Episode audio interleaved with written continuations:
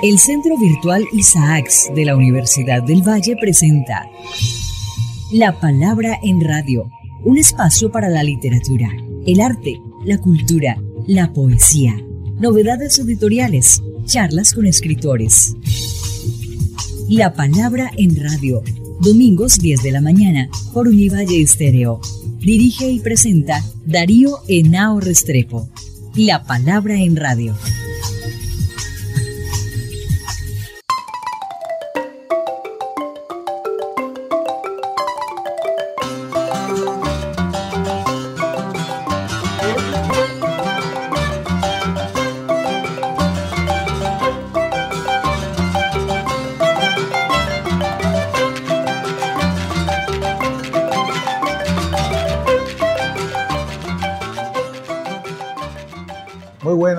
Amables oyentes, como siempre, todas las mañanas de domingo aquí en nuestro programa La Palabra en Radio, un programa del Centro Virtual Isaacs de la Universidad del Valle. Hoy tenemos a un invitado muy especial porque estamos en Barranquilla, en la reunión latinoamericana de administración pública. Estamos hablando con un experto mexicano del Colegio de México de Jalisco, el profesor Freddy Mariñez, que ha aceptado muy cordialmente, con mucha gentileza, darnos esta entrevista sobre el cual usted fue el ponente central, transparencia y gobierno abierto.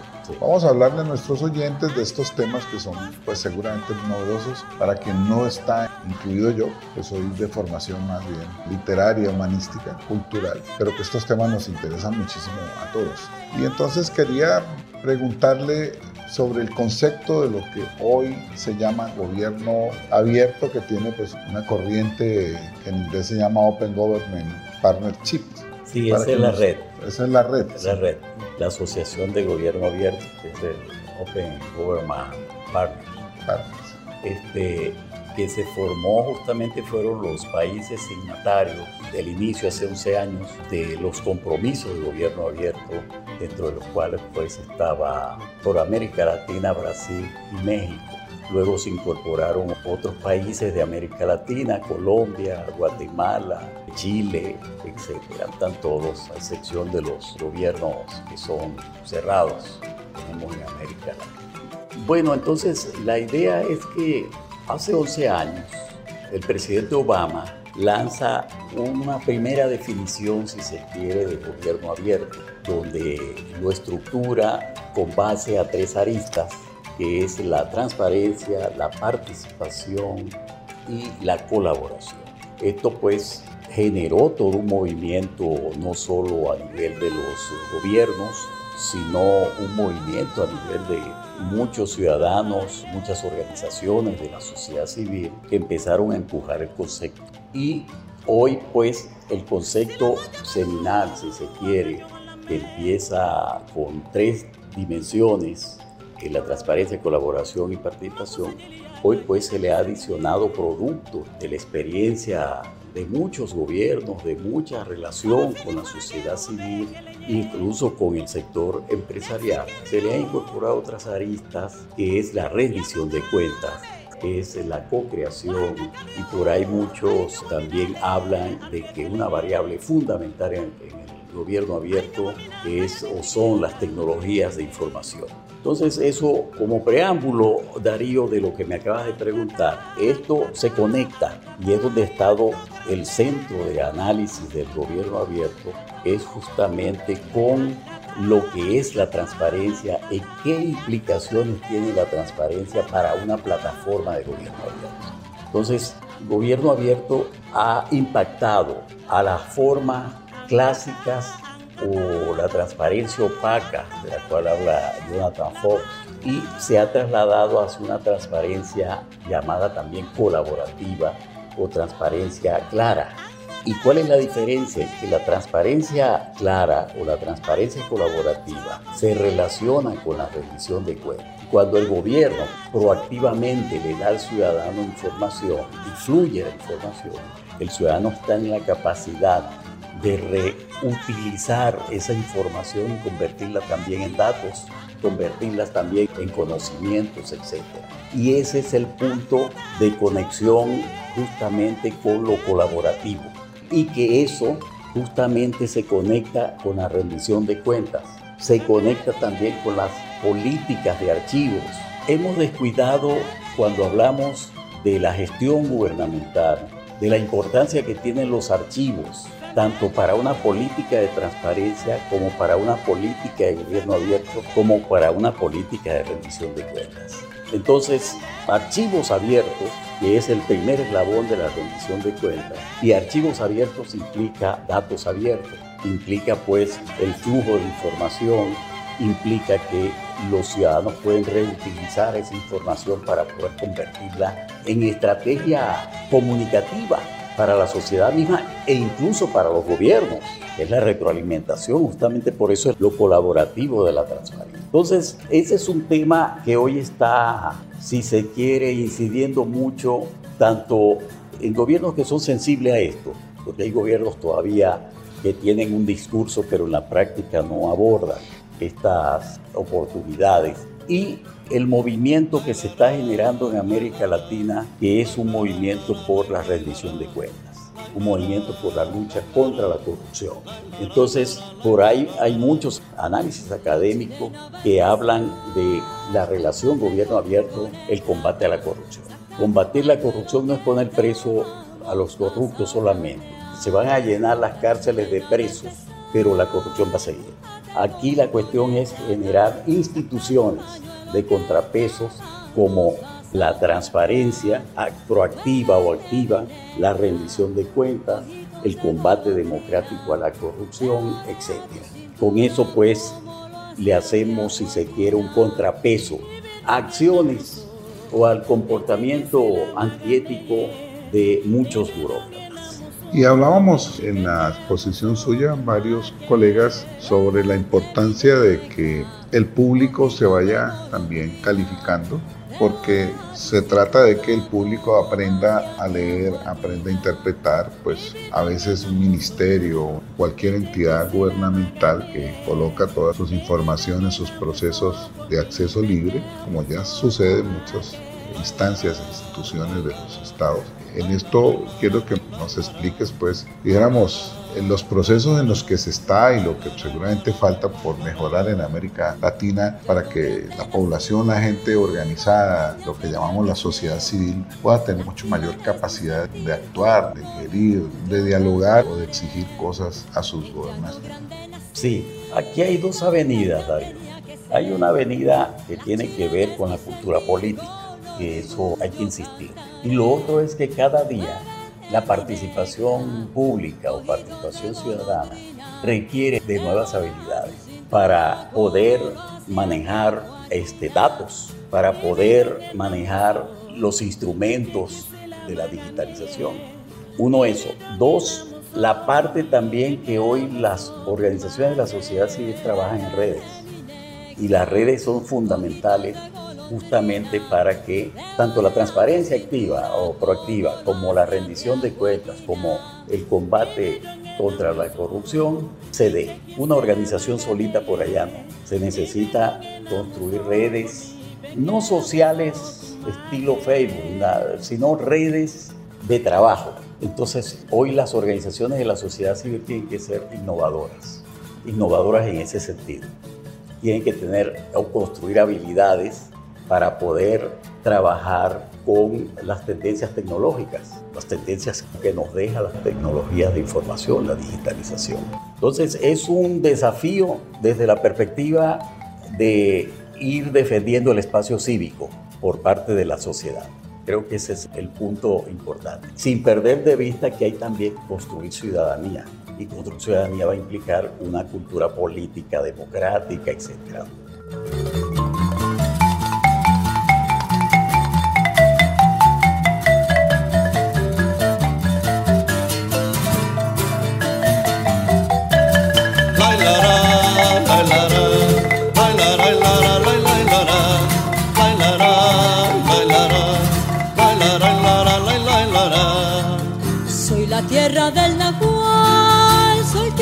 soy lagarto, yo soy tono de tigrillo, con soleón coloradillo. Soy la Yo entendí muy bien en algunas de las exposiciones que comentaron tu conferencia el papel que esto puede cumplir, por ejemplo, para disminuir la corrupción, por decir algo, pues porque la sociedad civil está pendiente, sabe, interactúa. Pero quisiera que nos dieras ejemplos de este tipo de logros, por ejemplo, en la sociedad mexicana, que está más a la mano tuya. Sí, claro. Fíjate, ahorita se están viendo muchas organizaciones que tienen, por supuesto, sus temas clásicos, tradicionales está emergiendo un tipo de organización o de redes organizacionales que están tocando temas, los derechos humanos, por ejemplo, ¿no?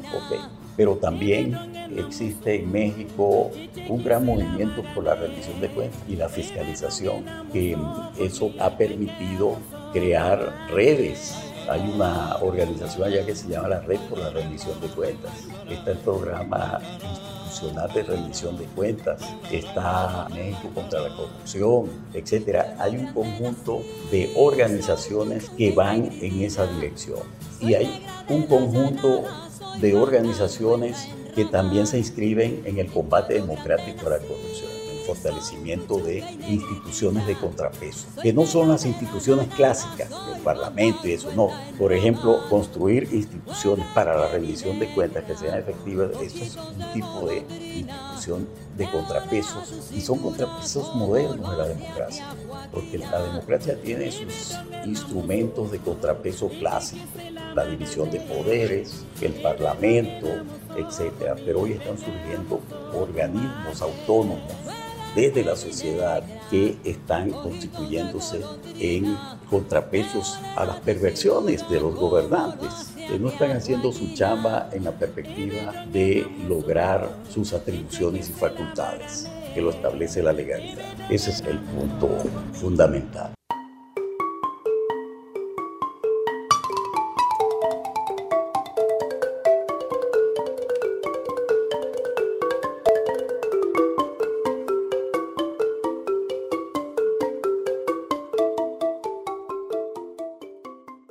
De cosas concretas, uno oye desde acá por las informaciones que, por ejemplo, en el gobierno mexicano de López Obrador se ha ahorrado mucho dinero, se ha disminuido la corrupción, que esos dineros se han utilizado mejor, que se ha invertido.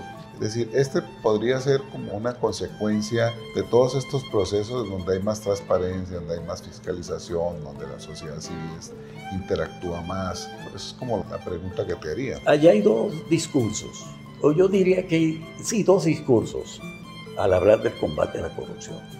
Un discurso gubernamental, exclusivamente gubernamental, que es, valga la redundancia, el gobierno este que tenemos, el de López Obrador, él llega con el discurso de que la corrupción hay que barrerla de arriba hacia abajo. ¿Qué quiere decir esto? De que vamos a poner preso a todos los corruptos y establece una política anticorrupción muy coercitiva. Pero uno, lo coercitivo va solamente con el régimen anterior, con los actores del régimen anterior, no es su régimen. Porque en su régimen también hay corruptos. Entonces ya eso le da un sentido muy discrecional a esa política. ¿Ve? Y el otro discurso anticorrupción es el discurso que viene desde la academia, la sociedad civil, que plantea lo siguiente, hay que ver la corrupción primero con un sentido preventivo. No quiere decir eso que no se ponga preso a los corruptos, pero la prevención es fundamental. Y cuando hablamos de la prevención en la lucha anticorrupción, estamos hablando de un combate democrático a la corrupción en el sentido de que cuando se habla de prevención estamos hablando de construir instituciones democráticas y fortalecer los organismos autónomos que se encargan pues también de impulsar el combate a la corrupción. Entonces son dos visiones, una visión coercitiva, gubernamental plenamente, y otra visión preventiva que implica fortalecimiento de las instituciones democráticas, fundamentalmente los sistemas anticorrupción, la transparencia, instituciones de transparencia, de rendición de cuentas, de fiscalización, etc. Y la participación ciudadana, por supuesto, está en el marco de todo esto. Porque creemos que sin participación no podemos hacer prevención. Ese es el planteamiento que está en el marco de esta otra visión de combate a la corrupción. Sí, y lo otro que se plantea es que hay que fortalecer, dijéramos, el desarrollo proactivo de las tecnologías de la información. En México, ¿cómo estamos en la apropiación de esas tecnologías, en conectividad, en que eso llegue a las zonas más apartadas, a las grandes ciudades? Sí. ¿Cómo es la situación en México en este campo? Bueno, mira, en México, cuando el gobierno anterior al que tenemos, el gobierno de Peña Nieto, Peña Nieto, se genera una iniciativa muy interesante para combatir la corrupción. Él creó el Sistema Nacional Anticorrupción. ¿Qué quiere decir el Sistema Nacional Anticorrupción? De que actores gubernamentales y no gubernamentales conforman un sistema para prevenir, sancionar y analizar la corrupción en México. Eso va a implicar, o eso implicó que la ciudadanía fuera actor principal.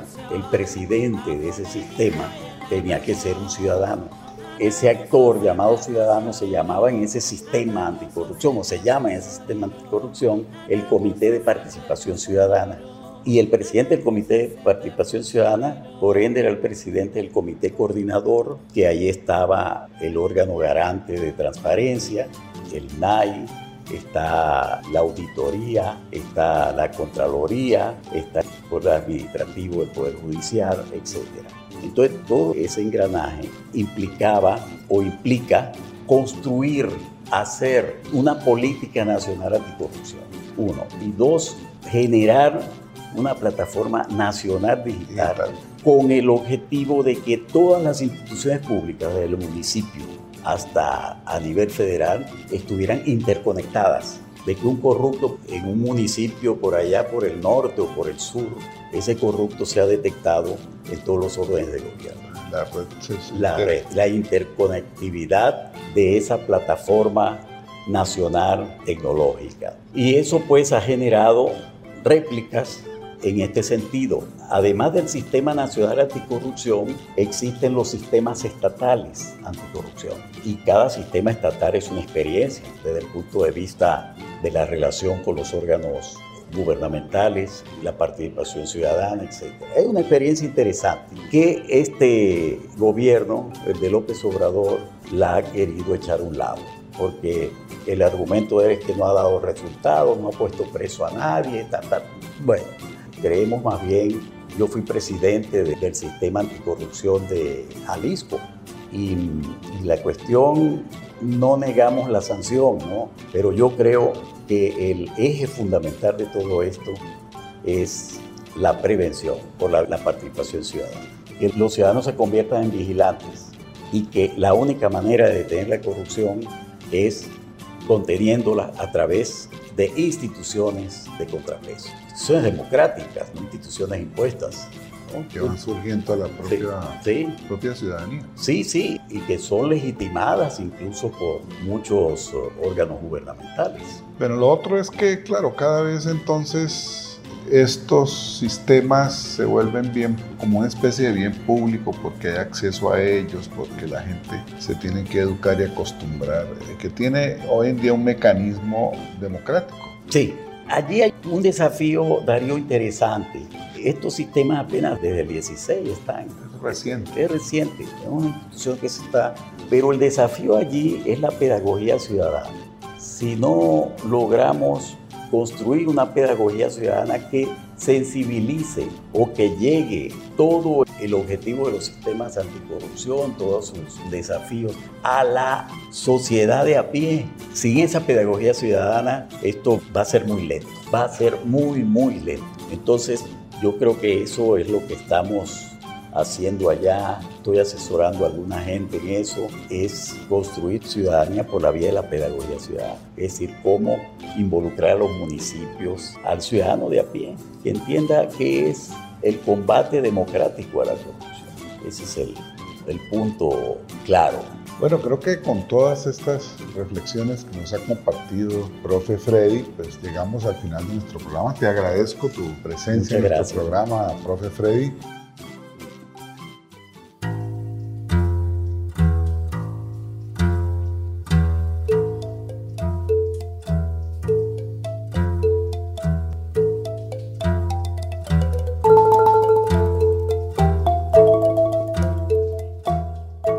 Buenos días. Bienvenidos a Música Negra de la Palabra en Radio. Este proyecto musical, Somos Negros de la Costa, es realizado con músicos jóvenes afromexicanos en Oaxaca. Es enfocado en la creatividad musical y en los modos de aprendizaje musicales como formas de empoderamiento dentro de la cultura política emergente de las comunidades negras o afromexicanas en Oaxaca. El proyecto se ha establecido en el pueblo Llano Grande La Banda y tiene como objetivo documentar, crear conciencia sobre el papel que juega la música en la comunidad juvenil, enriquecer su creatividad y sus habilidades de desempeño a través de talleres musicales, explorando así una regeneración musical como objetivo a largo plazo. La Academia Británica ha proporcionado el financiamiento a través de las becas Newton y el Centro de Investigaciones y Estudios Superiores en Antropología Social ha brindado también su apoyo en infraestructura. Misionero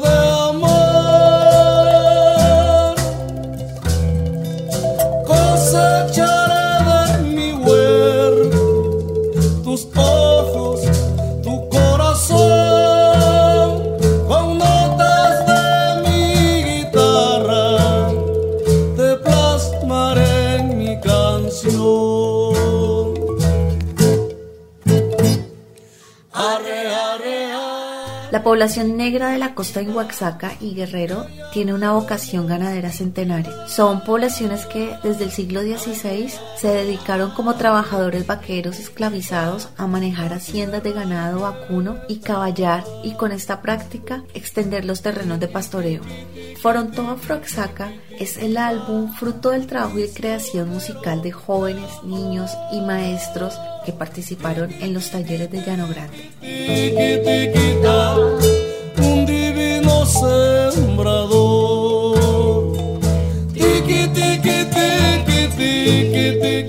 Músicos como Choco Prudente, Omar Durán, Juan Morales, Gildebrand Herrera, Francisco Filogonio, Luis Eduardo Cruz, Fode Lazana de Abate, Jagua Casé Madrid de Abate, Pablo Márquez, Rubén Luengas, Edgar Serralde, Sergio Navarrete, Susana Har, Adali Sandoval y Lucy Durán. Los dejo con Foronto Afroaxaca con la canción Divino Salvador.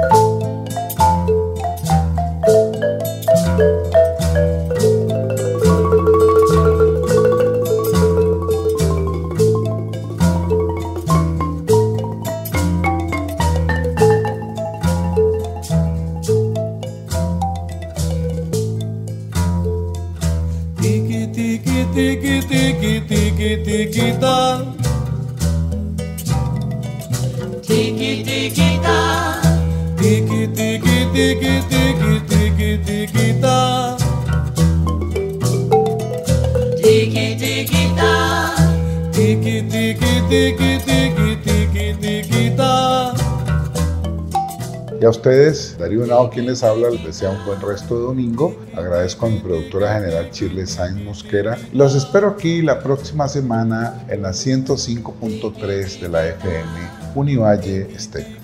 tiki tiki tiki tiki ta. Tiki tiki ta. Tiki tiki tiki tiki tiki tiki ta. Tiki tiki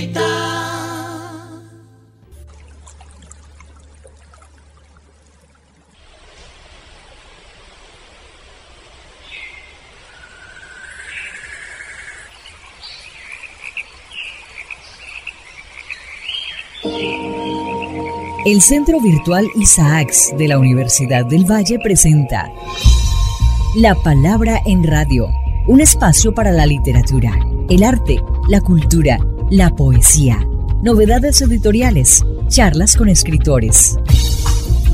La Palabra en Radio, domingos 10 de la mañana por Univalle Estéreo. Dirige y presenta Darío Henao Restrepo. La Palabra en Radio.